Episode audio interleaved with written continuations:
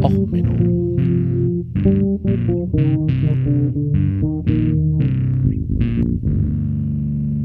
Der inkompetente Podcast über Dinge aus Militär, Technik und Computer, die so richtig in die Hose gingen.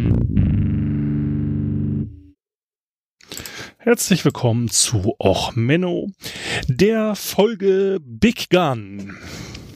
Naja, ehrlich gesagt, zur Notfallfolge, weil ich mit dem neuen Ultraschall nicht hinkomme. Ich habe eine längere Folge über Ballonfahrt aufgenommen mit äh, Flugpionieren, die ist über eine Stunde lang. Es klappt hinten und vorne nicht. Jetzt wollte ich eigentlich das Abschluss, die letzten zehn Minuten noch einsprechen. Ich sitze jetzt seit einer Dreiviertelstunde und versuche den Scheiß hinzukriegen. Er hat mir mehrfach die äh, Tonspur weggehauen. Er funktioniert nicht mit dem Aufnehmen. Ich habe teilweise Echos, wenn ich mich selber monitore. Ich kriege da einfach den Rappel bei. Ich kriege äh, Sprechdurchfall, weil er irgendwie verzögert mir die äh, das Monitoring auf dem Kopfhörer gibt. Wer das schon mal ausprobiert hat, das ist total toll. Ich weiß, ich verwende hier gerade eine bewusst eine Beta-Version zum Testen, aber jetzt habe ich gerade einfach so die Schnauze voll, dass ich jetzt einfach mal eine Notfallfolge aufnehme. Also ähm, wie gesagt, eigentlich war es geplant, eine lange Stunde was zu machen. Aber gut, dann machen wir heute was über die Puntgun. Puntgun, da wird wahrscheinlich noch nie einer von euch gehört haben.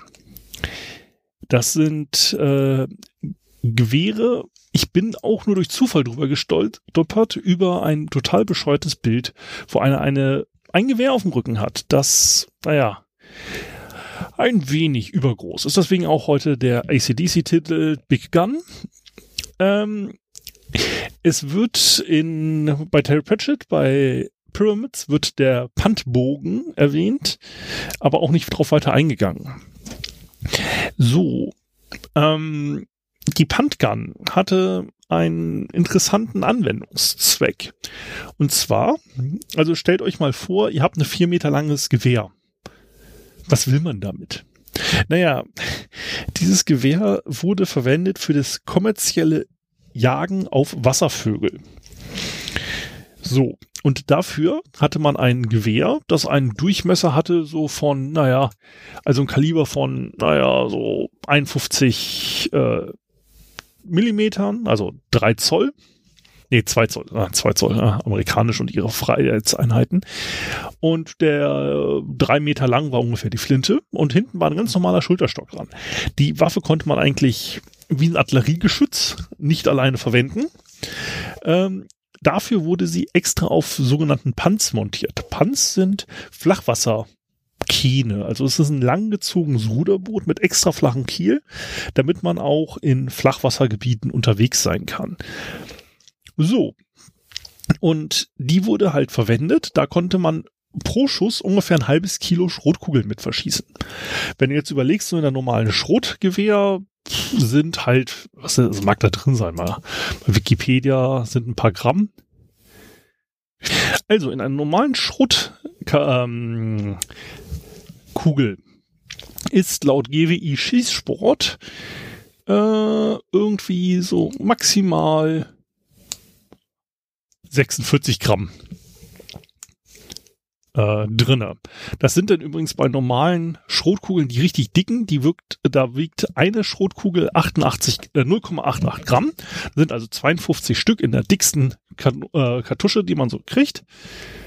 Ähm, und das sind dann 5 Millimeter Durchmesserkugeln. Äh, bei den 2 Millimeter Kugeln übrigens sind es dann übrigens fast 1000 Stück auf 46 Gramm.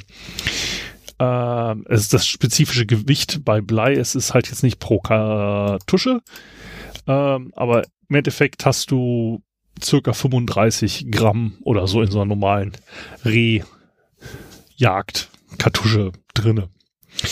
Also kann man mal sagen, so das 10 bis 20-fache Schussgewicht hat so eine Puntgun gehabt, wie das, was also in einer normalen 0815 Schrot, ähm, Pistole drin, äh, Schrot, Schrotpistole, Schrotgewehr drin war. Naja, der Vorteil war, man ist also da mit so einem Boot langsam an so einem auf dem Wasser rastenden ähm, Vogelschwamm ran und hat den gefeuert. Und mit so einem Schuss konntest du mal, mal locker 50 bis 60 Tiere erlegen. Und da sich das dann kommerziell richtig lohnen musste, ist man da dann auch mit mehreren Booten an so einen Schwarm ran und hat das dann gemeinsam gejagt.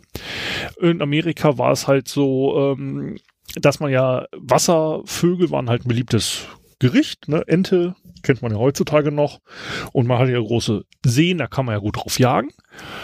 Und äh, man hatte dann halt, um möglichst kommerziell erfolgreich zu sein, somit, naja, so zehn Bötchen auf einmal gejagt. So, und das waren halt alles so sehr extra angefertigte Waffen.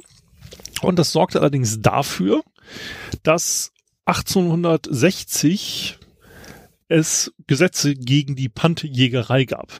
Weil bis zu dem Zeitpunkt war eigentlich alles, was so an Wasservögeln da war, mehr oder weniger weg. Die haben eine völlige Überjagung der äh, Wasservögel durchgeführt.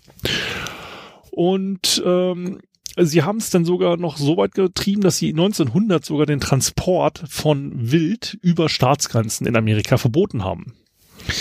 Weil es halt insgesamt immer noch, also wie gesagt, zu viel Wilderei und Jagd gab. Und 1918 hat man sogar das komplette Jagen für Kommerz in den USA unter Strafe gestellt und verbannt.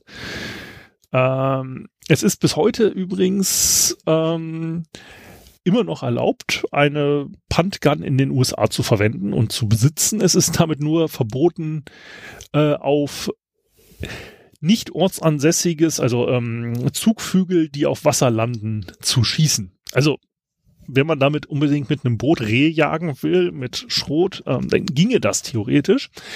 In Großbritannien gibt es übrigens in, laut einer 1995er äh, Umfrage immer noch 50 aktive Punt äh, Jäger.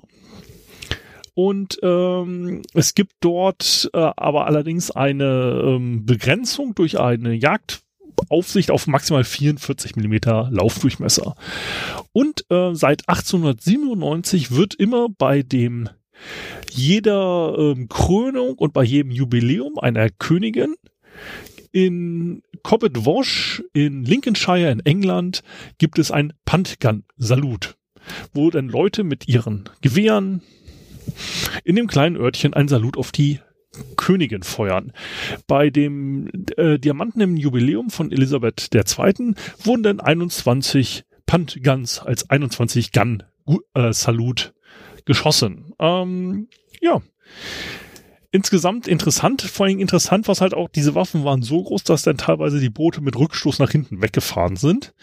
Ähm, wie gesagt, ich habe ein Foto einfach gesehen bei Twitter, hatte mich dann erinnert an diese Terry Pratchett-Referenz und es ist halt wieder mal so typisch Mensch, wir haben eine Ressource, die kann man gemeinschaftlich nutzen.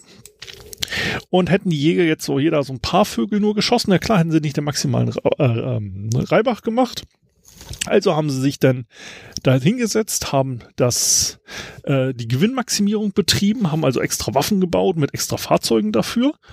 Und diese Gewinnmaximierung sorgte halt dafür, dass in den USA fast alle Wasservögel eine Zeit lang ausgestorben waren. Das ist wieder mal ein Metaphor auf die Menschheit ähm, und ein auch Menno. Naja, also insgesamt, äh, sorry für die kurze Folge dieses Mal. Das ist jetzt halt auch erstmal nur eine quasi Notfallfolge und dann nächsten Mittwoch hoffentlich in länger und besser wieder zum üblichen Format. Also bis dann. Danke fürs Einschalten und alles Gute bis zum nächsten Mal. Euer Sven. Ciao, ciao.